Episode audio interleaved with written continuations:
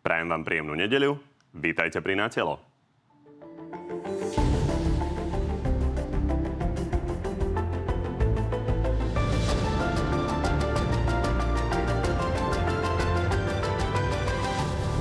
Vláda a lekársky odborári sa konečne dohodli na platoch. Odchody z nemocníc tak už nehrozia. Kríza je zažehnaná. V najbližších dňoch sa môžu rozbehnúť zmeny pre lepšie zdravotníctvo na Slovensku. Koalíciu čaká už čoskoro aj schvaľovanie štátneho rozpočtu. Jej poslanci ale na to stačiť nebudú. Bez hlasov opozície to nevedia prijať. Rozpočtové provizorium to bude Armagedon. Štát ešte stále hľadá spôsob, ako ochrániť domácnosti pred energetickou krízou. Výšku cien sa máme dozvedieť v najbližších dňoch. Pracujem na tom, aby boli pre drvivú väčšinu domácnosti po 1. januári pre znesiteľné. Nielen o tom už s dnešnými hostiami.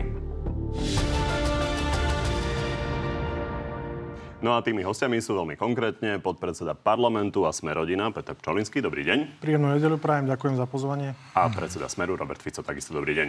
Ďakujem za pozvanie, peknú nedelu. Od tejto chvíle môžete opäť hlasovať o tom, ktorý z pánov vás presvedčil viac a opäť to nájdete na tvnoviny.sk. Páni, poďme teraz začať tým, čo všetkých trápi najviac a to je ten predkolapsový stav slovenského zdravotníctva. Zdá sa, že v hodine 12. sa to vlastne všetko vyriešilo a vlastne na večer sme sa dozvedeli, že sa lekársky odborári a vláda dohodli. Pozrime sa na to. Dnes sme našli zhodu aj na 8. bode memoranda. Ako viete, ten sa venuje platovej otázke a je to najväčší kompromis, aký sme mohli dosiahnuť. My spravíme všetko preto, aby tieto termíny boli naplnené, aby sa neodkladala kvôli tejto situácii žiadna operácia. Pani, dobrá dohoda? Pán Čolinský.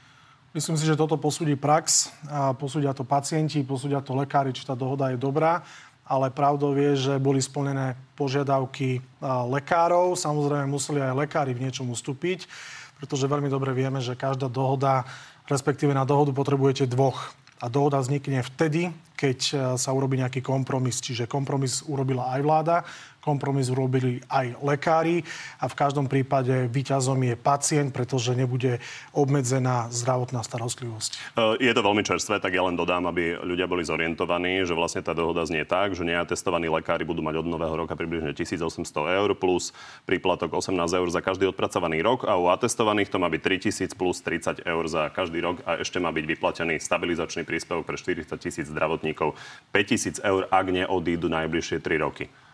Rovnaká otázka. Dobrá dohoda? To, čo sa udialo včera, vyvoláva potrebu urobiť tri poznámky. Poprvé som rád, že tu sedí so mnou predstaviteľ strany Sme rodina, pretože e, Smeru sa podarilo presadiť mimoriadnu schôdzu o zdravotníctve. Túto schôdzu nám práve poslanci Smerodina pomohli otvoriť a prijali sme vážne uznesenie, ktoré ukladalo vláde povinnosť dohodnúť sa. A keďže Národná rada je nadriadený orgán vláde, tak bol vytvorený veľký tlak. A do toho ešte eh, prišlo aj vyhlásenie tejto vládnej politickej strany, že má s tým vážny problém, ak to neprejde. Čiže poprvé je správne, ak Národná rada v tomto smer zohral dôležitú úlohu, takýto tlak vytvára. Druhá poznámka. Kríza v zdravotníctve ukázala, aké úbohé postavenie má premiér. Jednoducho musel počkať až do včera, keď sa rozhodol Matovič odísť z rokovania, pretože oni vedeli od samého začiatku, že sa musia dohodnúť, pretože peniaze na to mali, ale je evidentné, v akom záprahu je dnes e, predseda vlády Heger jednoducho nie je schopný prijímať samostatné rozhodnutia. No a tretia poznámka, tá sa týka samotného pána Matoviča. A čo teraz poviem, to myslím smrteľne vážne. Viete, že v Spojených štátoch bolo niekoľko pokusov zákonodarcov skúmať zdravotný stav amerického prezidenta. Ja si myslím, že je čas zistiť, či je možné obmedziť pána Matoviča na spôsobilosti na právne úkony. Hovorím to s plnou vážnosťou, pretože jeho vystúpenia, jeho reakcie, jeho spôsob komunikácie naznačuje, že nie je v poriadku a nie je možné, aby verejné financie, a nie verejné financie, vlastne celú vládu riadil takýto človek. Ja som rád, že dohoda bola prijatá, pretože my sme nerobili politiku čím horšie, tým lepšie. Ešte raz opakujem, pokiaľ ide o Smerodina, tu vznikla dobrá spolupráca. A uvidíme, ako budú predložené návrhy zákonov, pretože to ešte bude predmetom rokovania. Dobre, ideme si to rozobrať. Pán Čolinský, toto nestalo, si asi bude vyžadovať reakciu. Ešte možno, aby sa nestalo, že prídu poslanci s nejakou ľudovou umeleckou tvorivosťou do tých návrhov, pretože tam je dnes navrhnuté, ako ste povedali, buď 1,5 násobok priemernej mzdy alebo 2,5 násobok priemernej mesačnej mzdy, podľa toho, či ide o atestovaného alebo neatestovaného lekára. Ale ja budem dohodu rešpektovať a pokiaľ budú predložené návrhy zákonov v takom duchu, ako sa dohodli lekári s vládou. My tieto návrhy zákonov podporujeme. Dobre, nechal som vás eh, plné stanovisko porozprávať, ale pani nerobme z toho dve tlačové konferencie, takže pán Čolinský, zareagujte prosím na to, čo povedal pán Fico. Napríklad aj v kontexte úlohy Igora Matoviča. Máte pocit, že teda Igor Matovič tým, že odišiel, vlastne pomohol uzavretiu tej dohody? V prvom rade by som rád reagoval na pána predsedu. My sme pomohli otvoriť tú mimoriadnu schôzu zdravotníctvu kvôli tomu, lebo my sme presvedčení, že zdravotníctvo nie je koaličná alebo opozičná téma. Zdravotníctvo sa týka všetkých občanov bez ohľadu na to, koho volia alebo koho sú voliči. Považovali sme za veľmi potrebné o tom hovoriť a videli ste veľmi sami aj to naše vyhlásenie zhruba pred dvomi týždňami, keď to vyzeralo, že žiadne rokovania nie sú, lekári sa stiažovali, že sa nerokuje, chceli sa stretávať, chceli sa dohodnúť. Tak jednoducho áno, buchli sme po stole a povedali sme, že v prípade, ak nebude sa s nimi rokovať. V prípade, ak nedôjde k dohode, tak my v takejto vláde nebudeme. Aby sme to pochopili, cítite Vidíte, to že tak to ako zabralo? pán Fico, že vám pomohol tou mimoriadnou schôdzou? Ešte raz? Cítite tak, ako to interpretuje pán Fico, že vám pomohol tou mimoriadnou schôdzou? Ja to trošku inak vnímam, ale e, podstata je tá, že e, Smerodina, Smerodina v prvom rade v parlamente zastupuje ľudí, nezastupuje nejaké politické záujmy, pravicové, ľavicové, modré, červené. Jednoducho tu išlo o pacienta a jednoducho sme buchli po stole a museli sa dohodnúť. Čo sa týka vašej otázky, otvorene poviem, ja som nebol účastný tých rokovaní s lekármi, nebol som na ani jednom tomto stretnutí, mal som len sprostredkovanie informácie buď z médií alebo z koaličnej rady. To znamená, že kto ako rokoval, kto aké vyjadrenia mal alebo eh, vydieral, nevydieral, ja v tejto chvíli povedať neviem. Ale každopádne lekári dostali z môjho pohľadu nadštandardnú ponuku, pretože pardon, aby si občania vedeli predstaviť, to zvýšenie platov eh, u lekárov je až o 35% a ten priemerný plat lekára bude vyše 4200 eur. Keď si zoberiete, že od nás z Prešovského kraja, odkiaľ ja pochádzam, je najčastejšia, čiže medianová mzda niekde okolo 800-900 eur a ten lekár v tej štátnej nemocnici dostane vyše 4 tisíc eur, tak si myslím, že je to veľmi, veľmi slušná ponuka a touto dohodou my sme dorovnali platy lekárov v Českej republike. Dokonca v niektorých prípadoch lekár na Slovensku bude zarábať viac. Dobre. A čo sa týka Igora Matoviča, ten útok Roberta Fica, stojíte... To útok. Aký útok? Možno ja som to konštatoval... konštatovanie, možno nie, útok. Ja tvrdím, že vyjadrenia, to nehovorím to... na vyšetrenie, tak možno ja, by sa to dalo nikoho neposielam. Pán, pán, ešte raz, pán redaktor. Vy máte tendenciu prekrúcať sa. Ja nikde nikoho neposielam na vyšetrenie. Ja hovorím o normálnom právnom úkone. A právny úkon, ktorý sa nazýva obmedzenie spôsobilosti na právnom úkone. Ale to sa bez vyšetrenia nemá, samozrejme to nedá. Takže ja otázka na pána Pčolinského. Čiže pán Pčolinský, stojíte za pánom Matovičom ako ministrom financí?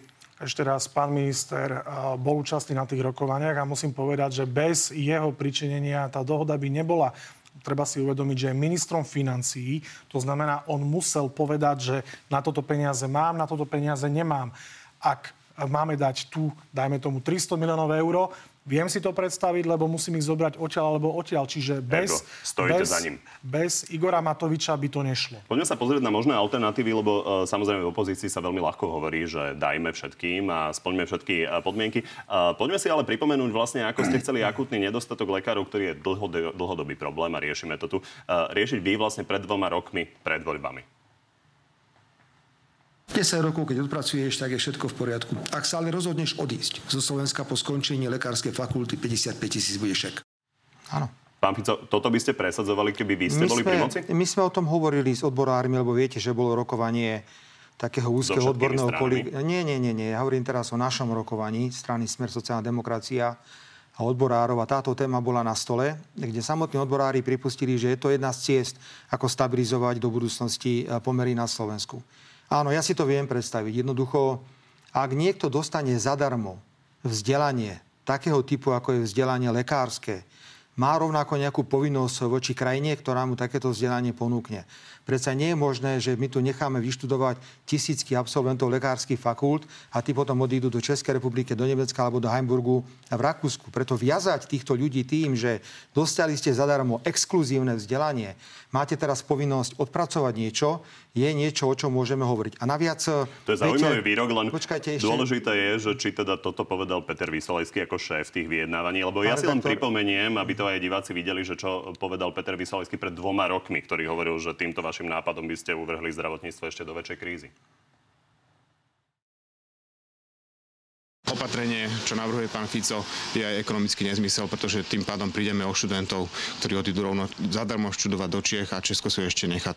Takže ak by ste boli pri moci, trvali by ste na tom a chceli by ste si, to že presadiť. takýto stabilizačný príspevok alebo prístup je možný. Naviac, veď sám ste v úvode komentovali, že sa ide poskytnúť stabilizačný príspevok vo výške 5000 eur takmer 40 tisíc zdravotníkom, ktorí sa rozhodnú 3 roky pracovať na Slovensku, ako musia zostať 3 roky zamestnaní. Pán teraz som sa trošku stratil. Viete, o čom sa bavíme teraz, čo ste hovorili pred dvoma rokmi pred voľbami? Ale áno, ja teraz Vy hovorím... chceli, aby lekári zaplatili ale 55 tisíc, nie aby tom, dostali 5 ale hovorím, ale hovorím o tom modeli, veď predsa tým, že dostane zadarmo to vzdelanie, vzniká tomu človeku nejaká povinnosť voči štátu. A keď sa rozhodne po skončení vysokej školy hneď odísť do zahraničia, tak potom prečo my platíme z našich daní niekoho, kto bude automaticky pracovať v zahraničí? Samozrejme, toto je jeden z modelov, ktorý by sa dal na Slovensku uplatniť. A pokiaľ by bolo Presadzovali by ste to vieme, naďalej. samozrejme, vedeli by sme sa o tom rozprávať.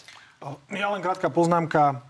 Ak si pozriete to memorandum s lekármi, na ktorom sa vláda včera dohodla, tak e, týka sa jednak tých stabilizačných príspevkov, týka sa to aj vzdelávania.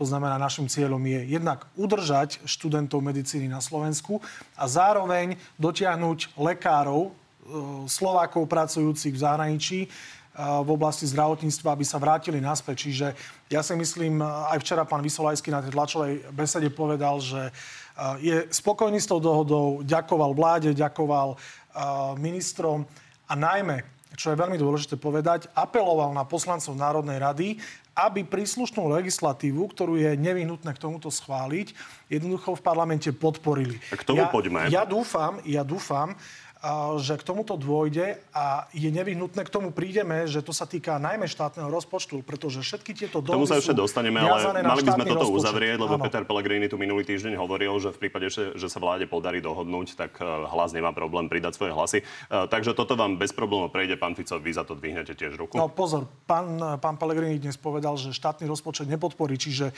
on si sa hovorí, že podporí... Nie štátny rozpočet, toto, o čom idete rozhodovať v najbližších dňoch. Áno, to podporí, to povedal, že to podporí, ale druhým dýchom dodal, že nepodporí štátny rozpočet a jedno bez druhého sa nedá. Dobre, ale najprv treba schváliť všetky tieto veci, aby No, prestali platiť tie výpovede. Pán Fico, toto odhlasujete? No, samozrejme, že my sme trvali na dohode medzi vládou a lekármi. Vyzývali sme, vyzývali sme, vyzývali sme eh, aj počas eh, mimoriadnej schôdze aj tým uznesením. Takže by sme vyzerali teraz smiešne, keď sme tú dohodu nerešpektovali. My rešpektujeme dohodu, ktorá bola uzatvorená. A ja sa vždy musím usmievať, pán podpredseda Národnej rady, keď vy všetci plačete pri tých peniazoch. Pane Bože, A nikto neplače. No, tak vidíte, no tak o to, viac, realitu. o, to viac, o to viac, lebo viete, že máte peniazy toľko, ako nikdy v histórii. Na výdavkovej strane štátneho rozpočtu máte 35 miliárd eur. My sme mali v roku 2019 18 miliárd. Máte dvakrát viac peňazí k dispozícii, ako mala vláda v roku 2019 a my sa tu naťahujeme, či sme schopní dať alebo nedať niekde 20, 40, 100 alebo 200 miliónov eur. Tak sa teda pozrieme na jednotlivé kapitoly štátneho rozpočtu a poďme sa o tom rozprávať.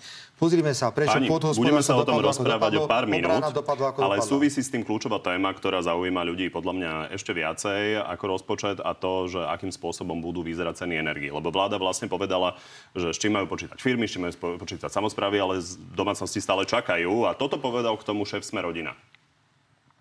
Ono to od prvého nejako trochu stupne, ale chcem, aby to stúplo čo najmenej a tí najviac ohrození, aby, aby dostali túto energi- tieto energošeky, preto, lebo sú ľudia, ktorí si toto nebudú môcť dovoliť ani, ani takéto navýšenie. Pán Čelenský, viete, kedy toto povedal pán Kolár? Neviem. 19.9. To je 10 týždňov. Čo robíte? Prečo ľudia stále nevedia, že koľko majú platiť? Pán reaktor, bolo jasne oznámené, že ceny budú stropované, ceny budú stropované aj pre domácnosti. V súčasnosti sa pripravuje legislatíva, paragrafové znenie, pretože len veľmi stručne vysvetlím, máte domácnosti, ktoré sú napojené na nejaké to centrálne vykurovanie. Potom máte domácnosti, ktoré, sú napríklad, ktoré majú vlastné zdroje tepla, buď na plyn alebo na elektrínu. Potom máte domácnosti, ktoré e, odoberajú teplo od správcovských spoločností, to sú tie spoločenstva vlastníkov bytov, to sú tie správcovské spoločnosti, ktoré sa ale riadia iným zákonom, pretože sú to právnické osoby. Čiže je to pomerne komplikované. Takže počítate. A pán minister, pán minister, ja s ním o tom veľmi intenzívne komunikujem, pretože uh, ma to zaujíma ako občana a ako suseda, ako, ako obyvateľa tejto krajiny. Jednoducho, či tam budú zahrnuté všetky tie skupiny, pretože naozaj treba si uvedomiť, že napríklad na Orave, na Orave nekúria ani plynom, nekúria ani elektrínom, elektrínou, uh, ale kúria napríklad tuhým palivom. Otázka je, že či aj ich sa to bude týkať. To znamená, to znamená, že my sa teraz snažíme napísať ten zákon tak, aby sa týkal čo najväčšieho počtu domácností, ideálne všetkých. A samozrejme potrebujete to aplikovať aj na firmy, pretože ak nebudete mať zamestnanie, lebo firma skrachuje, tak nebudete, scho- nebudete schopní zaplatiť ani tú regulovanú Dobre, ja len cenu. hovorím, že Čiže základné kontúry boli jasné vlastne už pred desiatimi týždňami. Mierny cenový nárast plus energočeky pre tých, čo to nezvládnu. Na tejto schôdzi to príde do parlamentu, nakoľko je to posledná schôdza, musí sa to odhlasovať. Ja verím, že uh, všetci poslanci to podporia a jednoducho uh, už niekoľko týždňov dozadu boli ohlásené tie stropové ceny a bude sa to týkať aj tých domácností, to znamená našim cieľom je, aby občania čo najmenej pocitili eh, dopady energetickej krízy a tie ceny na svetových trhoch. Pán Fico? Začal by som eh, pravdepodobne jednou poznámkou, ktorá sa týka európskej úrovne, pretože všetci hovoríme, že by to mala byť Európa, ktorá by mala prísť s nejakými celoeurópskymi riešeniami. Ja som doslova šokovaný z neschopnosti Európskej komisie a tvrdím, že predsednička Európskej komisie tam nemá čo robiť, lebo nezvláda svoju funkciu. Hovorím to veľmi jasne a otvorene. A práve neschopnosť Európskej komisie, pán podpredseda, vedie k tomu, že národné štáty vedú preteky o to, kto vymyslí, aký národný mechanizmus na kompenzácie zvyšovania cien energií. Jeden príklad za všetky. Teraz e, Európska komisia pripravila návrh na zastropovanie cien plynu. A vymyslela takú hlúposť, že zastropovala tú cenu na úrovni 275 eur za 1 MWh plynu a pritom e, cena skvapalneného plynu na svetových trhoch je o 55 eur lacnejšia, ako je to zastropovaná cena. Všetci sa smejeme, je to jednoducho neschopnosť komisie vedenej touto predsedničkou Európskej komisie. Idem ale na Slovensko. Ja si želám, a znovu nechcem robiť politiku, čím horšie, tým lepšie. Verte mi, ak prídu rozumné návrhy do Národnej rady Slovenskej republiky, my tieto návrhy podporíme, ale musia byť rozumné. Len by som momentálne neťahal ľuďom medové motúze po podnos. Sú už dodávateľia, ktorí hovoria, zatiaľ o 40%, možno 50% zvyšovaní ceny plynu.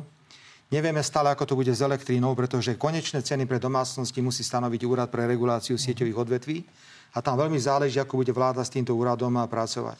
Aby Všetky... sme rozumeli tým medovým motúzom, o ktorých hovoríte. No, Takže že, hovoríte, že to, že to, čo hovorí napríklad pán Krajniak, že domácnosti to zdražie maximálne o 20 eur mesačne, áno, je nereálne? Akože to každý tu rozpráva, že vlastne nič sa nedeje my dnes musíme skonštatovať, že ľudia kupujú najlacnejšie potraviny, strácajú schopnosť platiť elementárne účty za to, čo majú platiť.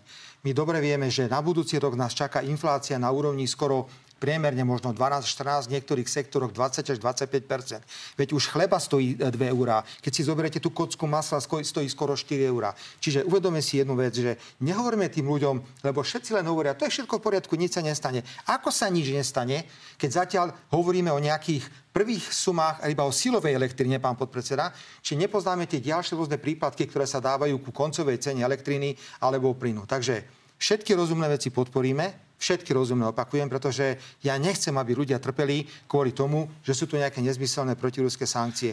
A dovolím si ešte urobiť k tomuto jeden záver. V štátnom rozpočte na rok 2023 je vyčlenená suma viac ako 3 miliardy eur, ktoré majú byť určené na kompenzácie. Pán redaktor, Európska únia doteraz vynaložila 550 miliard eur na to, aby kompenzovala na národnej úrovni ceny energií, teda predovšetkým elektriny a plynu. Len Nemecko ide vynaložiť 200 miliárd, čo spôsobí malým krajinám ako je Slovensko obrovské ťažkosti, lebo nebudeme konkurencieschopní. Tak mi to teraz vysvetlíte.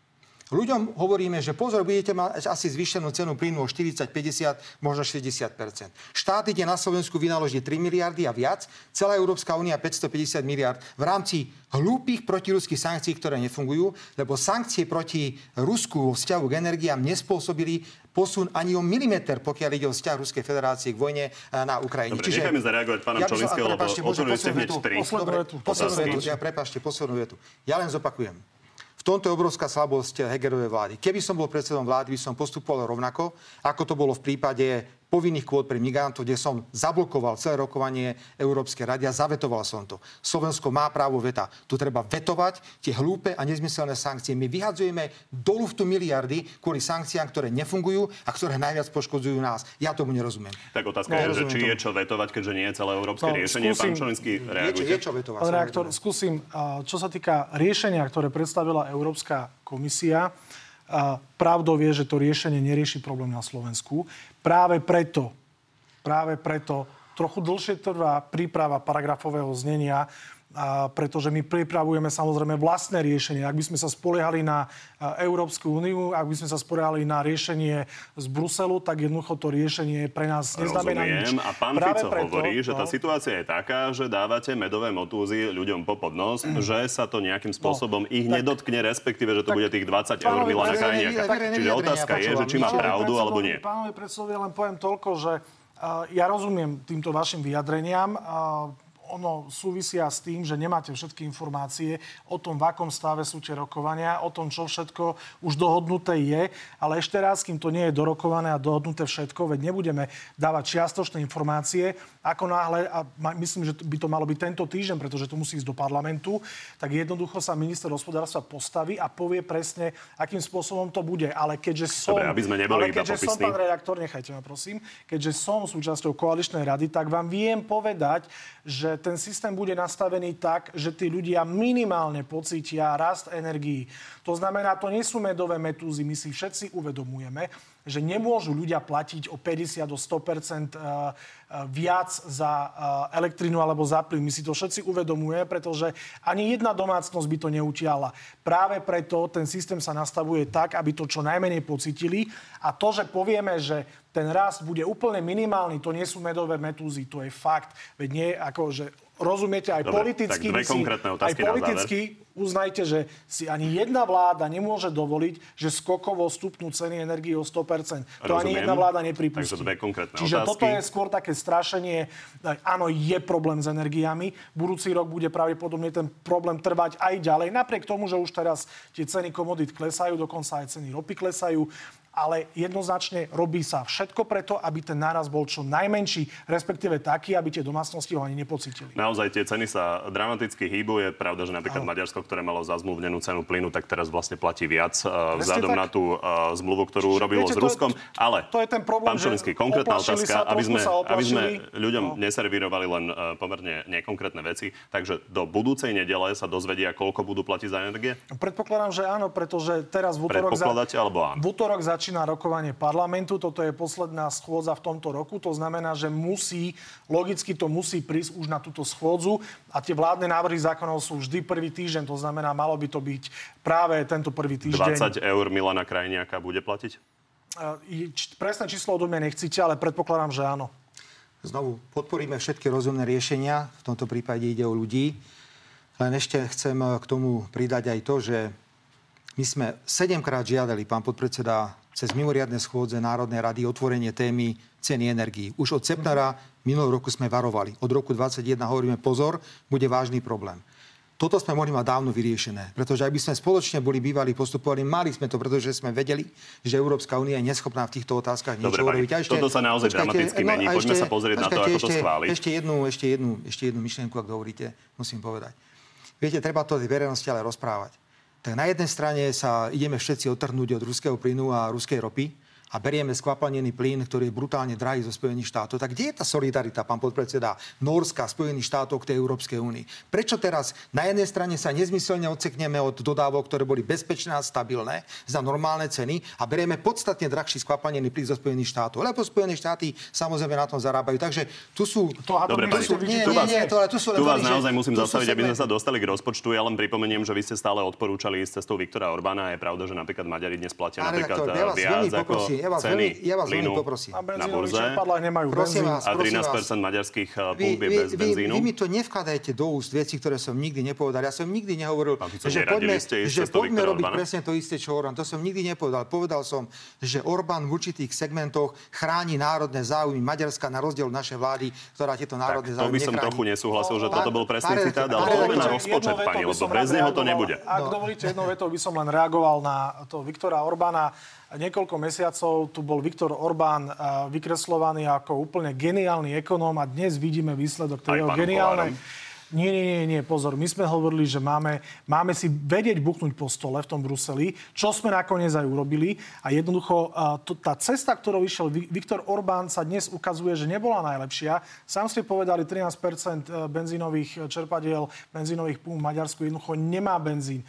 Majú problém teraz s tými cenami, dokonca platia viac, ako by platili Inflácia v Maďarsku je Áno. momentálne zhruba 20%, u nás u nás 14%. je 14%, čiže zase nie je všetko, čo sa v prvom momente javí ako úplne Ja nechcem- geniálne, nie je. ja nechcem Jednoducho. Niekedy, niekedy najhoršia smrť, to je také príslovie, smrť z oplašenia, čiže niekedy je lepšie, a to je aj odpoveď na tú vašu otázku, že, že prečo ešte nemáme. Niekedy je lepšie počkať na ten vývoj, niekedy je lepšie si zariznúť do jazyka a Dobre, to sme počkať, už sa vyriešili, hovoríte, že do konca týždňa sa dozvieme. Pán Fico, poďme sa pozrieť ale na to, ako to sa Keďže- celé keďže ste schválilo. keďže ste mi- počkajte. Keďže ste mi vkladli nejaké slova do úst, tak ja som bol naposledy v Maďarsku asi pred desiatimi dňami a teda viem rátať eh, liter benzínu 480 forintov. Dobre, tak aby bolo jasné. Tak si to porovnajte s cenami na Slovensku a nerozprávajme, že niektoré veci nie sú tam lepšie spravované. Jednoducho vláda Maďarska sa podstatne Niektoré lepšie stará. ale nie No, ale hovorím, v niektorých segmentoch sa táto vláda správa pri ochrane maďarských národných záujmov stokrát lepšie ako slovenská vláda. To je celé, čo som chcel povedať. Toto je jedna vec, druhá vec je 250 zatvorených pump. Páni, poďme na rozpočet, bez toho to nepôjde.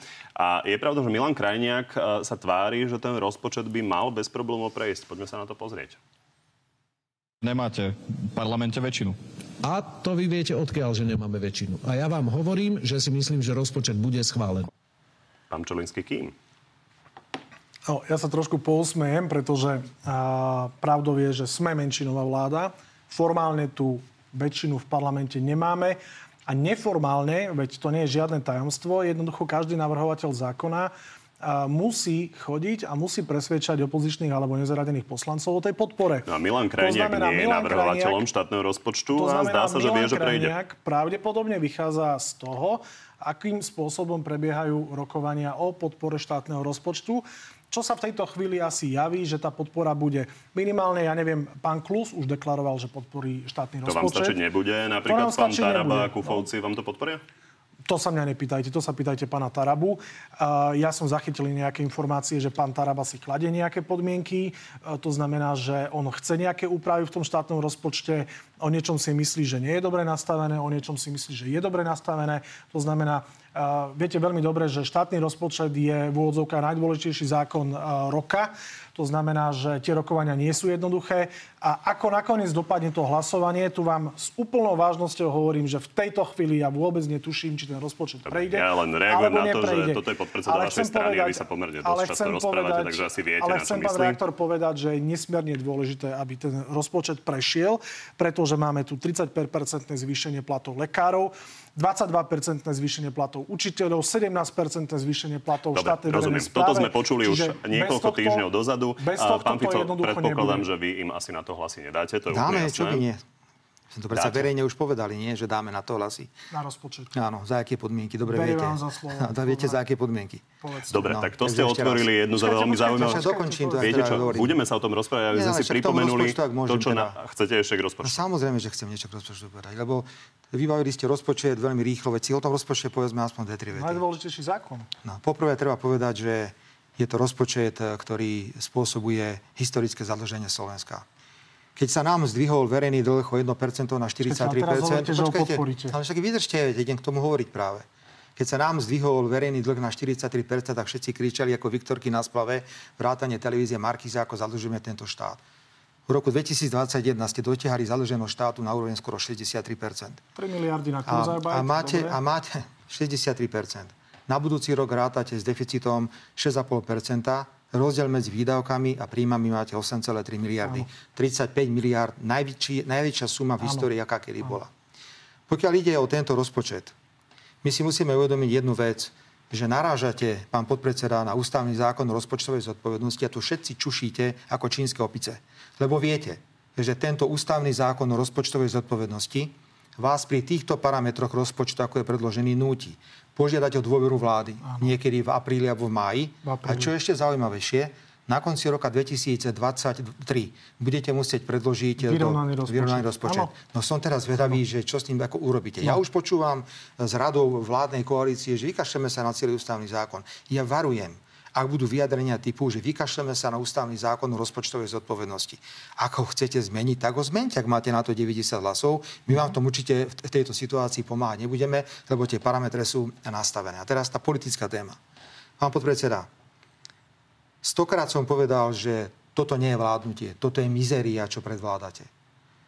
Predvádzate. My ponúkame solidné ukončenie tohto vládnutia tým, že sa môžeme dohodnúť na štátnom rozpočte, pokiaľ ide o niektoré jeho parametre. Ja poviem napríklad, ktoré by bolo treba zmeniť. Samozrejme za cenu predčasných parlamentných volieb do 30. júna 2023. To je Toto spomínal aj Boris Kovár. A otázka stále. je, akým spôsobom to si to vlastne predstavujete. Sme chceli púšťať ten jeho výrok, ale myslím si, že je to zbytočné. Boris Kolár hovorí, treba uzavrieť obchod, ak to nepôjde. Čo je toto, ak to nepôjde? Prepačte, dokončím otázku. Mňa len akože Pán Čovický, prepačte, dokončím otázku. Či je to, že nepôjde to, keď 5, sa nes, 5 krát sa neschváli rozpočet, 10 krát sa neschváli, lebo o tom sa dá schváľovať Odpoviem opakovane? Vám. Odpoviem vám. Mňa, mňa len teraz akože napadla mi taká myšlienka, že vlastne vy hovoríte, že predčasné voľby sú podmienka na to, aby sme vám to odhlasovali. Čiže v skutočnosti to, čo my navrhujeme, tie zákony, nie sú problém. Problém je to, že vy chcete predčasné voľby. Nie. A ste ochotní za to podporiť uh, tie návrhy? Nie. V ktorých, rozpočet, v ktorých nevidíte v tejto problém? podobe rozpočet nemôžeme podporiť, samozrejme, za podmienky, že dôjde k úprave toho rozpočtu a poviem napríklad, aké úprave toho rozpočtu. My to hovoríme, zase sa netvárte, že to hovorím prvýkrát. Pozor, pán predseda, tak my vám, povieme zajtra, my vám zajtra povieme, že dobre, zajtra sa dohodneme na predčasných voľbách, zahlasujte za rozpočet. Ale nie je, taký, nie je taký, aký je, samozrejme. Dobre, ja, pani, aby sme to urýchlili, ja som no, zaregistroval výroky Smeru, oni si konkrétne dali podmienky na to, ako nasmerovať tie peniaze do školstva, do zdravotníctva no, a podobne. Počkajte, Takže, prepačte, aby, aby sme to naozaj vedeli uzavrieť. Čiže uh, ako máme rozumieť tomu obchodu, ktorý navrhuje pán Kolár? On hovorí, že môžeme si to pustiť keď ste to ešte nevideli, vlastného predsedu? Môžeme. Pokiaľ by sa to malo tak zadrhnúť, tá vláda, že by sme nevedeli doručovať pomoc, tak tedy treba urobiť obchod. Obchod s opozíciou, áno. Výmenou za predčasné voľby. Výmenou za nejaký dátum predčasných volieb to je to, čo som, to, čo som vravel. To, to znamená, že 35% pre lekárov, 22% pre učiteľov, 17% štátna verejná správa, potom tam máte rodičovský bonus, máte tam e, ďalšie zvýšené peniaze pre ľudí. Čiže my hovoríme to, a to, ako, to je, to je uh, úplne verejná informácia, žiadna tajná, žiadne dohody, Jednoducho, ak táto vláda nebude schopná tie peniaze ľuďom dať, pretože neprejde štátny rozpočet, tak potom je na mieste baviť sa s opozíciou ano, o tom... moja otázka je veľmi konkrétna, čo to presne znamená, pretože štátny rozpočet môže sa o ňom hlasovať raz, dvakrát, päťkrát, desaťkrát. A ano. otázka je, či pri 20. raze no. zájdete za pánom Ficom, aby ste sa s ním dohodli, alebo ako si to máme na predstaviť? Toto, na toto vám odpovedať neviem, ale ja si myslím, že je úplne normálne, že uh, skúsite to hlasovanie raz, dvakrát, tri trikrát a určite to nebudete skúšať 20 krát, hej. Jednoducho uvidíte, Vtedy že je čas ísť napríklad uvidíte, za pánom pán redaktor, že či tých 76, či tú väčšinu máte na rozpočet alebo nemáte. Ale opakujem, pre nás je absolútne kľúčové, aby ľudia dostali tie peniaze. Mne je úplne jedno, ktorá vláda im tie peniaze dá. Ja som nešiel do politiky preto, aby som sa silou mocou držal na tej stoličke, ale preto, aby sme niečo vyriešili. Ak tým predčasným voľbám Viete, e, ja rozumiem tomu, je legitímnym cieľom opozície skrátiť volebné obdobie vlády a je úplne normálne, že my sme neišli do vlády preto, aby sme ju povalili zase. Nie sme pán Suli, ktorý povalil už tretiu vládu. My sme tu preto, aby sme tým ľuďom tie peniaze doručili, aby sme im tu pomoc doručili. Dobre, neviete, čo to bude presne. Bude, rozumiem, uvidíme v najbližších týždňoch. Pán Fico, vidím, že chcete reagovať, len ešte doplním otázku, lebo samozrejme je dôležité, akým spôsobom by ste sa správali po tých predčasných voľbách. Keďže Peter Pellegrini tu minulý týždeň opäť povedal tento výrok. Ja potvrdím, čo som povedal aj v tejto relácii viackrát e, do televíznych kamier, že ja osobne si neviem predstaviť sedieť v jednej vláde s Robertom Ficom. Vy chcete tie predčasné voľby, lenže či budete mať s kým vládnuť. Pelegrini zastavuje väčšine vlády, keby radšej pracoval a nefotil sa stále s obsom. Poďme na vážne veci. No, skúste ale reagovať, že akým reagovať? spôsobom Však chcete zostaviť voľby, koalíciu, keď pán Pelegrini hovorí už, toto. Veď už nech neotravuje, nech vyhrá voľby a nech si zostaví vládu, akú chce. Ja chcem povedať vážne veci, čo sú teraz dôležité.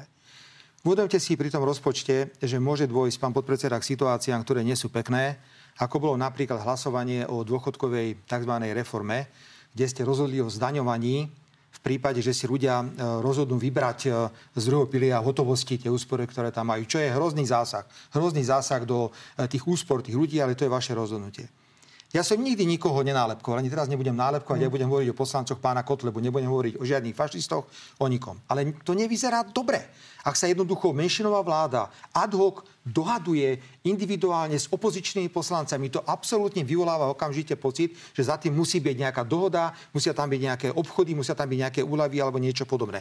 Prečo to nechce urobiť? Prečo to nechcete urobiť? A obávam sa, že takto to dopadne aj s tým rozpočtom, že tam niekoho chytíte, niečomu ponúknete a ten za to zahlasuje. Prečo to nechcete urobiť? Ukážte mi jeden Ale... ten obchod. Jeden, vy, vy tu všetci omieľate aj médiá, aj v opozícii dokola omieľate o nejakých obchodoch. Však váš ukážte mi... to povedal pred chvíľku. Moment, moment, ukážte mi No obchod z jeho pohľadu no, znamenal, že vy podporíte návrhy ja a my podporíme že to slovo voľby. obchod bola citácia pána Kolára. Ešte raz, teraz som to povedal. Obchod znamená, že ak neprejde rozpočet, tak potom poďme urobiť to, čo navrhuje pán Fico, predčasné voľby za uh, no. podporu štátneho a rozpočtu. Teraz... A ja sa pýtam, ja sa pýtam, vy tu hovoríte o tom zákone o dôchodkoch, že to podporili Kotlebovci. A ja sa pýtam, v čom spočíval ten obchod. Povedzte mi, v čom spočíval ten obchod.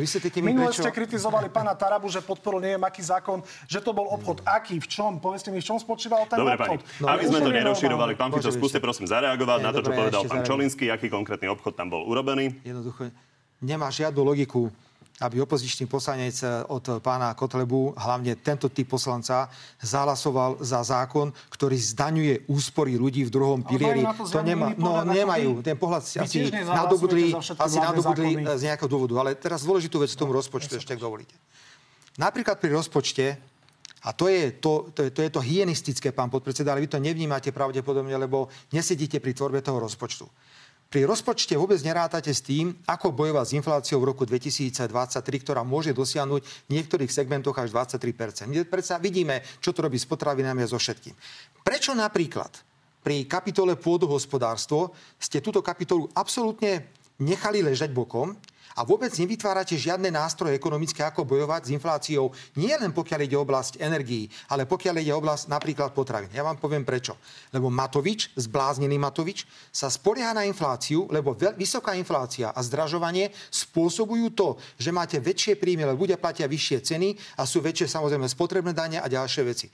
Takže keby ste chceli s nami rokovať, ja by som vám povedal, no dobre, tak sa poďme baviť. Prečo máme teraz kupovať uh, uh, slovenskej armáde nové veci len preto, lebo všetko ste poslali zadarmo na Ukrajinu. Tak zoberme tretinu z toho navýšenia z e, kapitoly, e, pokiaľ ide o ministerstvo obrany. Máte tam životné prostredie, ktoré dostalo historicky najvyššiu kapitolu. A povedzme, týchto 500-600 miliónov pôjde na boj proti inflácii, pokiaľ ide o potraviny. A na tom sa vieme dohodnúť. No lenže vy to chcete robiť pokutne, vy si chcete volať poslancov od pána Kotlebu tam dozadu, aby ste sa s nimi nejako handrkovali. Prečo to aby tomu diváci rozumeli, keď im takto prekopete zásadne rozpočet, tak by ste to prijeli aj bez tých predčasných volieb? Pán redaktor, prečo vedia? Nemám to také neobvykle, že by opozícia takým ale, spôsobom menila nemáme rozpočet. Zodpo- my nemáme zodpovednosť za vládnutie.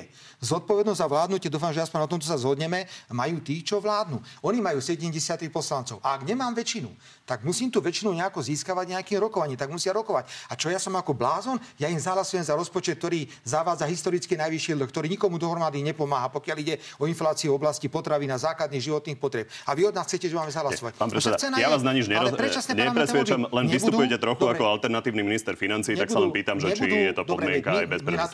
My na to odpovedáme jednoznačne.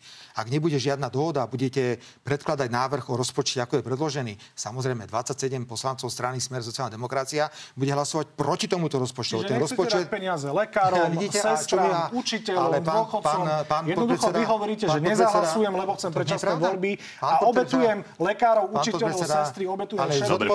Vidím, že tu sa už ďalej nedostaneme. Naozaj tie stanoviska boli vyslovené už viackrát na tlačových konferenciách. Zodpovednosť za vládnutie máte vy. Ak nemáte, to nie je pravda. Ak nemáte dostatočný počet hlasov a nemáte ich, musíte sa s opozíciou na niečom dohodnúť. My nemáme povinnosť, nemáme. Vašou zodpovednosťou ako lídra opozície, už sme videli, že určite ako lídra opozície je, eh, je hlasovať za zákony nie len pre voličov Smeru, A vy ste hlasovali za rozpočet náš? Kedy hlasovalo Smer rodina za náš rozpočet? Povedzte nám. No nehlasovali sme, vy ste mali pohodlnú no, väčšinu. Ja, no, tak ale to je celý problém. Vy chcete robiť obchody, že predčasné voľby za podporu rozpočtu. A ja odmietam, ja odmietam, ja odmietam obchody, no, ktorých rukojemníkom sú ľudia. Vždy lepšia dohoda ako s kotlebovcami tam za plachtou. Vždy je to lepšie. Je to, Dobre, aspoň, trans, je to aspoň transparentné. Ukážu to zjavne najbližšie týždne, keďže eh, koalícia sa ide pokúsiť si ten rozpočet schváliť sama. Poďme na záver ešte na témy, ktoré sa týkajú rezortu vnútra. Neviem, či sa stihneme povenovať tomu 8. odvolávaniu Romana Mikulca, ale začneme vlastne kauzou, ktorá dlho traumatizovala slovenskú verejnosť, a to smrť bývalého policajného prezidenta Milana Lučanského. A treba povedať, že k tomu rozdeľovaniu tej spoločnosti výrazne prispievali aj výroky predstaviteľov strany Smer, ako napríklad tento keď zabili Milana Lučanského, lebo pani Remišová si ho potrebovala hodiť ako odfajknutého na svoje pexeso. Blaha, odkiaľ máte, že zabili pána som o tom presvedčený, som o tom presvedčený, mám to aj materiály. Nemáte ale na to žiadne dôkazy. Mám dôkazy, mám dôkazy o tom, že pán Lučanský sa nemohol zabiť sám. Naozaj nešírme blúdy. Verí tomu značná časť slovenskej verejnosti. Pán Fico, po piatku vyšetrovanie definitívne ukázalo, ako to bolo, takže je ukončené a prokuratúra vyslovila jednoznačný názor, že pán Lučanský si vzal život sám. Ospravedlnite sa za tie výroky pána podpredsedu Blahu? Predovšetkým chcem povedať, že prokuratúra sa venovala iba samotnému aktu úmrtia, ktoré je naďalej veľmi záhadné. Nie sú všetky okolnosti vyšetrené. Vôbec sa nevyšetrilo doteraz, ako to bolo s tými vážnymi zraneniami, ktoré pán Lučanský mal. Ale, to nie je pravda. Naozaj ale, to zranené oko je tam veľmi, uh, veľmi, veľmi rozsiahlo popísané. Poďme sa pozrieť predsa len na výroky prokuratúry, no, lebo keď hovoríte, čo povedala prokuratúra, je dôležité, ja, ja aby sme si vypočuli, ja teraz, čo ja povedala prokuratúra samotná. Útoči, ja vôbec neútočím na prokuratúru, len hovorím. Ak eh, chcete vytvoriť obraz, že jedno rozhodnutie prokuratúry treba rešpektovať bez zbytku, ako toto v poriadku, tak potom treba rešpektovať každé rozhodnutie prokuratúry, ako napríklad to, keď bola zamietnutá stiažnosť tým štyrom e, zverom z Národnej kriminálnej agentúry, ktorí páchajú zločiny na dennej báze. Takže ja o tomto hovorím. Ja rešpektujem, Dobre, aby sme, aby ja sme si trošku, rozhodnutie, rešpektujem rozhodnutie prokuratúry. Ja aby sme si trošku nesedím. zadefinovali ten rozdiel, no. môžeme sa k tomu ešte dostať, ale v každom prípade dôležité je, čo hovorí samotná prokuratúra. Poďme sa na to pozrieť. Bolo vylúčené cudzie zavinenie. 16.30, keď bola podávaná večera, bol generál Lučanský e, nažive, sedel na posteli a pozeral televízor. Bola mu podaná večera, keďže do 16.39 neprevzal večeru, bola otvorená cela a generál Lučanský bol najdený ležiaci v bezvedomí na posteli s bundou uviazanou okolo krku. Pán predseda, ešte raz. Je to veľmi dôležitá téma, lebo rozdielovalo to slovenskú spoločnosť, takže tie závery potvrdzujú nielen výpovediami svetkov, ale, ale ja výpismi z bezpečnostného ja systému nikdy, a kamerovými. Ja som nespochybňoval pán žiadnu Blaha, prokuratúru. ale pred pár týždňami hovoril... si, Luboš Blaho má asi nejaké informácie, ktoré opravňujú na jeho názory. Prosím, neberte cudzie názory. Zase nemôže platiť, predseda, že sviet je čierno No ale toto ešte raz, názor. a prečo by nemohol mať napriek... Akože nie, to nie je názor, keď prokuratúra povedala a zamietla sťažnosť tým štyrom e, elitným vyšetrovateľom NAKA, tak všetci kričíte, že to je nesprávne rozhodnutie, to nie je dobré, to je, nie je spravodlivé. Však prezidentka Čaputová sa postavila za týchto tam je ľudí. rozhodnutie súdu. No, aké je rozhodnutie to... súdu? Kde je rozhodnutie je tam súdu? rozhodnutie aké? krajského súdu, pán Fico. Ale poďme naozaj k tej otázke, lebo vidím, vidím že sa snažíte z toho vykorčulovať. Úplne ste mimo, pretože nie, bavíme sa, bavíme Buďme sa, trošku slušný. Áno, bavíme sa o prípravnom ja konaní. Tam nemá, tam nemá čo robiť súd. To bolo rozhodnutie prokuratúry, ktorá zamietla sťažnosť týchto vyšetrovateľov. Takže ja len hovorím, Rešpektujme rozhodnutia týchto orgánov. Toto to je celé. vyšetrovala inšpekčná služba, bolo to kontrolované Ale tou komisiou. Prepačte, dokončím otázku a pokojne No, reagujte, ako jasné. len chcete. Inšpekčná služba to celé vyšetrovala, prokuratúra to kontrolovala, bola tam ešte osobitná komisia, v ktorej ste mali vlastne svojho člena, pána Saloňa, vášho poslanca. A ten záver tu je úplne jednoznačný. Váš podpredseda šíri konšpirácie, že je to inak. Ja sa pýtam, či sa za to ospravedlní. Nie, ak má nejaké informácie, ktoré ho oprávňujú na vyslovenie tohto názoru, nech tento názor ďalej hovorí, čo na tom je. Ja nebudem brániť mojim kolegom hovoriť iný názor, ako je nejaký oficiálny názor. Ak má nejaké informácie, ktorými disponuje, nech s nimi príde. Pán A ja predseda, nemám dôvod. toto nie je o názore. Toto nie je právny názor, redaktor, viete, ako v prípade je- vašej kauzy. Pán redaktor, vy ste, vy ste naozaj v tej Markize úžasný. Vy už zase vytvárate nejakú atmosféru. Napríklad zaslúžia si Nie, vedieť... atmosféru vytvára tento výrok pána Blahu ale konkrétne. pán Blah- veľa a ľudí na slovenská Slovensku- spoločnosť je rozdelená a ide o veľmi dôležitú kauzu. Koľkokrát padlo nejaké rozhodnutie orgánu činného trestnom konaní a národ tomu jednoducho neverí tomu rozhodnutiu orgánu činného konaní. Neverí. Áno, generál Lučanský zomrel za záhadných okolností, to budem tvrdiť a ja sám stále. A doteraz neboli riadne vyšetrené tie vážne zranenia, ktoré pán Lučanský mal. To je celé. A ešte chcem jednu Ja vec povedať. že boli. No tak ešte, dobre, ešte, no vidíte, to je typická Markiza. Tak teda v tomto okamihu poviem, v tomto okamihu poviem, pán redaktor. Ja myslím, že si to zaslúžia televízni diváci Markiza. Pán predseda, prepáčte, tu je 20 strán Ale však ja všetkých možných vykonaných dôkazov. Ja viem čítať. Môžete to pokojne Ja skontrolovať. som nevedel, že vy ste obhajca dneska orgánov Nie, mne ide o to, že je No. dôležité, aby sme tu nešírili konšpirácie, aby sa slovenská spoločnosť, ktorá je vážne rozdelená, nebola Postavíte ešte sa, rozdelenejšia. postavíte sa takto za rozhodnutie Krajskej prokuratúry a generálnej prokuratúry, pokiaľ ide o štyroch obvinených. Nepostavíte sa, ale tam to samozrejme nevyhuje. Ešte jednu vetu, ak môžem. Som veľmi rád, že pred pár dňami Rada pre mediálne služby začala správne konanie proti Markize. Neviem, či to už viete alebo neviete. Samozrejme. Kvôli tým dezolátom. Áno. Tak ja verím, že... Televízia sa za to ja vám- ja a bola verím- to zásadná chyba. Ja verím, ja budem, ja verím, že ja aspoň- budem dúfať, že ja verím- politici sa budú ja rovnako verím- rýchlo ospravedlňovať ja za verím, svoje že, chyby. ja verím, že takú pokutu dostanete, že vám nedajú vianočné prémie. Pretože to, čo ste predli s tými dezolátmi, to bolo neuveriteľné. Že začalo správne konanie. Škoda, že sme a nemohli verím, viac vyriešiť túto a otázku verím- a no, otvorili sme mohli. všetky A ja ďalšie, verím, že- televízia sa za to a ospravedlnila, ja bola verím, to že naozaj podobne zásadná bude chyba. konať eh, Rada pre mediálne služby aj v prípade Vagoviča a ďalších nezmyslov, čo robí RTVS. Pán Čelinský, žiaľ, máte dve, tri vety. A poďme na záverečnú rubriku. Chcete Môžem na toto vy- ešte reagovať? Môžem ich využiť, hej. Tak síce je to nezvyčajné, ale v prvom rade uh, som otec a chcel by som touto cestou zablahoželať mojej cére Eme k 18. narodeninám. Všetko najlepšie. Pripájame sa všetci, samozrejme. Dobre, páni. tak poďme na tú záverečnú rubriku. Takže tri otázky pre každého. Dúfam, že zvládneme. Áno, nie. Pán Fico, začnem vami. Pristavme sa pri jednej epizóde z tohto týždňa. Týka sa Viktora Orbána. Režia nám to ukáže. On totiž sa objavil na futbale so šalom s mapou Uhorska alebo Veľkého Maďarska, ktorá zahrňa aj naše územie a pobúril tým množstvo Slovákov. Eduard Heger na to odpovedal tak, že mu priniesol slovenský šál s tým, že ten jeho je už starý. Správny krok? Predovšetkým bol nesprávny krok od Viktora Orbána a ja predpokladám, že budem mať príležitosť mu to aj sám osobne povedať. Tieto komediálne Toto by ste nerobili. od Hegera by som určite nerobil. Pán Orbán rád provokuje veľmi často. Pán Čelinský, a zvládal Robert Kaliňák migračnú vlnu lepšie, ako ju teraz vláda Roman Mikulec? Myslím si, že sa nedá porovnať vtedajšia situácia, terajšia situ- eh, vtedajšia a situácia teraz. Tá, tie, tie vlny sú v niečom iné. Zďaleka to nie sú takéto Nie je to počty. tá istá vlna? Či to Nie, zvládal nie lepšie manažersky? Uh, ťažko povedať, ja nie som policajný prezident, nie som ani minister vnútra, Poriadku. ale mám veľmi veľa výhrad k tomu, akým spôsobom je zabezpečená ochrana hraníc uh, s Maďarskom. Slovensko nevidelo počas Roberta Kaliňáka jedného jediného živého migranta, lebo poctivo robil svoju robotu na rozdiel od Mikulca. Verím, že Pán 1. Fico to decembra, verím, že politické 1. decembra stanovisko. Mikulec, Mikulec padne. Poďme sa, na to smeruje aj ďalšia moja otázka, ale teraz pokračujeme pánom Ficom. Viaceré aktuálne kauzy ste označili za politické procesy. Myslíte si to isté aj o korupčnom prípade kandidáta Smerodina na primátora Rudolfa bol Smerodina nemala kandidáta Rudolfa Kusého, Smerodina bola v koalícii pána spolu s Kuseho. KDH zo stranou Dobrovoľb, Dobrá voľba pána Kuseho na primátora, ale nebol to náš kandidát, bol to kandidát strany Dobrá voľba, ktorý je aj členom predsedníctva. Pán Fico, podporuje, e, myslíte si e, toto isté aj o tom korupčnom prípade Ja by som nespájal pána toto Kuseho, pri- ktorú podporovala Smerodina? Ja by som v žiadnom prípade nevidel toto ako nejakú politickú kauzu. Ja to vnímam, že išlo o nejaký úplatok, nejaké podozrenia. Nespájal by som to s tými kauzami, kde je likvidovaná opozícia. Veď to tí vyšetrovateľia NAKA povedala. Úloha je jasná. Vytvoriť zo smeru zločineckú skupinu a zničiť opozíciu. A to sa netýka pána Kuseho. Zahlasujete vy osobne za odvolanie Romana Mikulca z kresla ministra vnútra? Ja osobne áno. Pán Fico, teraz otázka, na ktorú ste nezvládli odpovedať minule, tak snáď sa to dnes podarí. Ak by vyhral smer voľby, chcete byť opäť premiérom?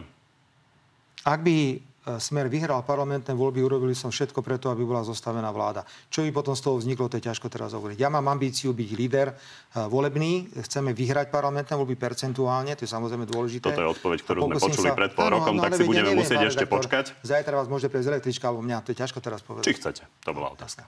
Stále častejšie spomínate predčasné voľby, tak sa chcem opýtať na to, je na 100% jasné, že si nesadnete do jednej vlády túto s pánom Ficom?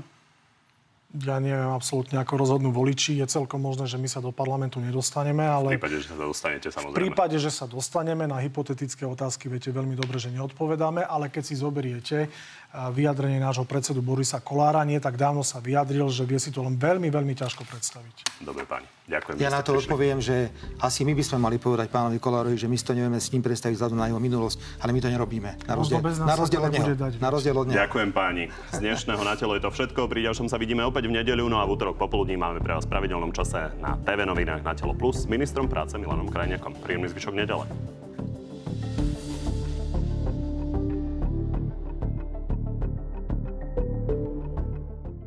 Takže Adriana, uh, pán Fico, prečo som ste verejne vyhlásili, že poznáte meno vraha Jana Kuciaka a Martiny Kušnírovej? Kedy nám ho poviete? Alebo ste zase klamali? Ale pán redaktor, zase nezmyslí.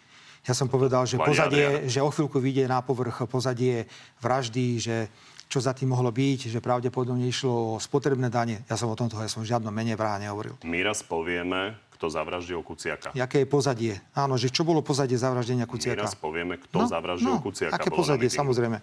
Mali sme na mysli, čo bolo dôvodom, prečo došlo k zavraždeniu Kuciaka. Aha. A tam sa potom už ľahko zistí, že kto to urobil. Veď je úplne jedno, kto sláča spúšť. Dôležité je, dôležité je, že kto to, kto, to, kto to objednal. To, je, to stále nevieme. Pán Čelinsky. Uh, Igor, koľko členov vášho rodinného klanu sa venuje politike a majú, respektíve môžu mať rodinné väzby vplyv na vaše postoje v prípade ich obvinení? Určite ste si všimli, toto je otázka z vašej facebookovej stránky, na ktorú som aj dotyčnému Igorovi Pribulovi, myslím, odpovedal. Uh, veľmi to som obši... si nestihol všimnúť, že ste aj odpovedali. Ja som odpovedal na všetky Politici otázky. veľmi nerobia, že takto komunikujú priamo. Ja som odpovedal na všetky otázky, ktoré mi boli kladené, ale pre divákov. Čiže otázka bola, že či máme nejaký vplyv na rozhodnutia OČTK. Koľko je vás v politike?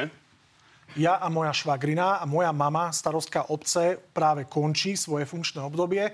Mám ešte ďalších dvoch bratov, máme manželky, deti, bratrancov, sesternice, čiže čo príde v budúcnosti, ja vôbec netuším. vaše postoje a čo sa, týka, čo sa týka tých mojich post, to bolo trošku s nadsázkou samozrejme, a čo sa týka tých nejakých uh, postojov, alebo či dokážeme niečo ovplyvniť v tomto smere, nie. Určite nie. Dobre, v poriadku. Helena, pán Fico, kde je realizácia vášho vyhlásenia v roku 2014? Už nebudete v politike. Ja je rok 2022 a vám sa nemáte nechceli... Už, nemáte už nejakú originálnejšiu otázku? Takýchto otázok tam bolo niekoľko, no. takže Helena zastupuje túto otázku. Stále redaktor, to ľudí zaujíma. Pán redaktor, koľkokrát futbolista povedal, že už chce skončiť futbalovú kariéru a potom sa mu zadarí a pokračuje ďalej. Takže ja neviem, ja neviem. Ja som prekvapený, že túto neoriginálnu otázku kladete stále dookola. Ale toto kladú diváci. Ale čo to je? Ne, toto ja je rubrika pre divákov. Dobre, pán redaktor. Ak má sme dneska ambícia, ambíciu vyhrať parlamentné voľby, a tú ambíciu máme percentuálne, tak ja stále nechápem, že čo má niekto stále problém s tým, že či ja som v politike alebo nie som v politike. Prečo tú otázku nekladú iným politikom? Áno, v roku 2014 som mal nejakú predstavu o živote a je rok 2022 som tu. No tak si na to musia zvyknúť tí, ktorí sa to nepáči, že som stále tu. Taká je realita. Diváci toto robia aj iným politikom, no, takže tak konfrontujú ja neviem, ich s výrokmi. Toto je, toto je, na viete, Olivera. To je tak, že vy to vyťahujete stále. Veď je milión iných otázok. Nestala sa Pán relácia, predseda, kde by ste mi túto otázku pokojne, nepostavili. Pokojne, to nehovoríme to v relácii, toto sú divácké otázky. Pokojne sa môžete pozrieť na to, koľko to tam malo lajkov a koľko podobných otázok bolo. Takže naozaj vyplýva to z toho. Pán Pčolinský, Oliver, je normálne, aby mala jedna strana aj predsedu, aj podpredsedu parlamentu? No, vzhľadom na rozloženie síl áno. Podľa mňa to nie je nič nezvyčajné. To rozloženie síl v parlamente je také, aké je. Tak sme sa dohodli v rámci koalície. Ja som požiadal aj opozičné strany o podporu. Dostal som 85 hlasov, to znamená bez podpory poslancov v opozícii by som zvolený nebol. Čiže Čo hovoríte, pán Fico, na vyšetrovanie kauzy emisie, z ktorej rezonoval najviac výrok vtedajšieho ministra Počiatka, že Slota mal oholiť Fica o milióny, citujem, lebo nedal mu z toho polku, ale nejak inak ho domotal úplný král. Je aj táto staronová kauza len výmyslom? Jano Počiatek bol veľký rozprávkár. Petra, dokedy vydrží aktuálna koalícia? Nevieš dňa ani hodiny. Michal, ja by som si rád pozrel Fico versus Matovič, to by bola krásna show. Opäť niekoľko takýchto To je otázok. vás otázka. To nie, to smeruje predpokladám na pána Fica, lebo tam boli otázky, že či chcete diskutovať s pánom Matovičom. Pozývate vy. Pán redaktor, nie je v poriadku. Ja nechodím do relácie s ľuďmi, ktorí nie sú v poriadku. Martin, s kým by bol radšej v budúcej koalícii SAS alebo Oľano? To je otázka na mňa? Áno. Veľmi, veľmi, veľmi ťažká otázka, pretože zo stranou SAS uh, máme skúsenosti, ale máme skúsenosti aj zo stranou Oľano. Nechám to na voličov, ako rozhodnú vo voľbách. No ešte sa budete musieť rozhodnúť aj vy. Čo? Ako strana. Ste tam podpredseda. Ale čo teraz myslíte, že s kým pôjdeme? či keď budete mať dve možnosti, SAS alebo Oľano, že čo si vyberiete? No, ja si myslím, že tých možností bude podstatne viac. Igor, tento raz ale z Instagramu, takže iný Igor. Bude Ľuboš Blaha väčší poslanec alebo môže byť aj minister? Ak áno, tak čoho? Hypotetická otázka. No, môže byť minister. Hypotetická Chcete otázka. vládnuť Nie sme, no, a vrátiť sa? sa. Chceme vládnuť a urobíme všetko preto, aby sme sa vrátili a potom budete vidieť zostavu ministrov. V tomto Tak divákov to zaujíma. V tomto okamihu je to hypotetická Konkrétne otázka. Igora. A ešte tri na oboch. Ďuro, kto bol lepší generálny prokurátor? Žilinka alebo Čižnár? V mojom ponímaní? Aj Čižnár, aj Žilinka si robia dobre svoju robotu. To je na oboch. Je to aj na oboch. Viete čo, ja som veľmi nesledoval prácu pána generálneho prokurátora Žili, uh, Čižnára. Uh, vnímam nejaké jeho rozhodnutia z minulosti, ale neviem, či som uh, odborne zdatný na to, aby som to porovnal.